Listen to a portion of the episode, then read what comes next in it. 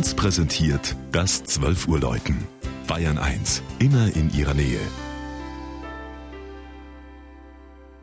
Es ist 12 Uhr. Das Mittagsläuten kommt heute von St. Augustin in Coburg.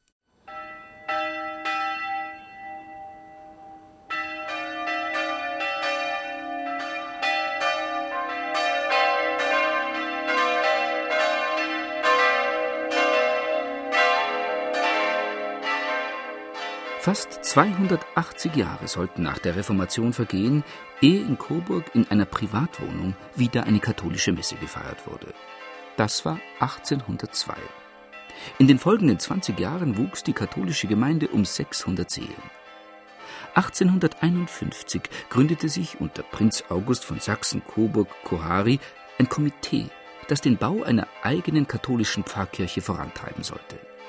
Drei Jahre später konnte am Fuße des Festungsberges in unmittelbarer Nachbarschaft von Hofgarten und Schlossplatz der Grundstein dafür gelegt werden.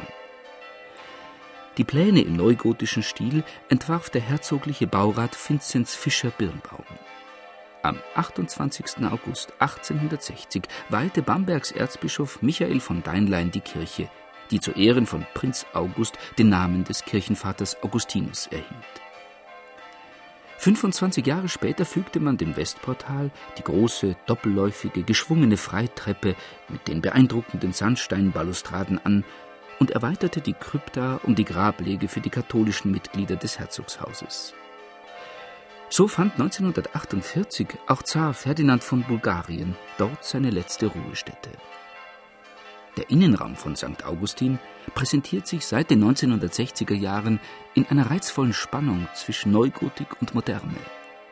Dem Langhaus mit seinem Rippengewölbe schließt sich nach Osten der leicht eingezogene Chor mit zwei aufwendig gestalteten Oratorien an. Der Schweinfurter Künstler Hans Söller schuf ab 1960 das Kruzifix über dem Volksaltar sowie die Darstellungen der Mutter Gottes und des Kirchenpatrons Augustinus an den Seitenaltären.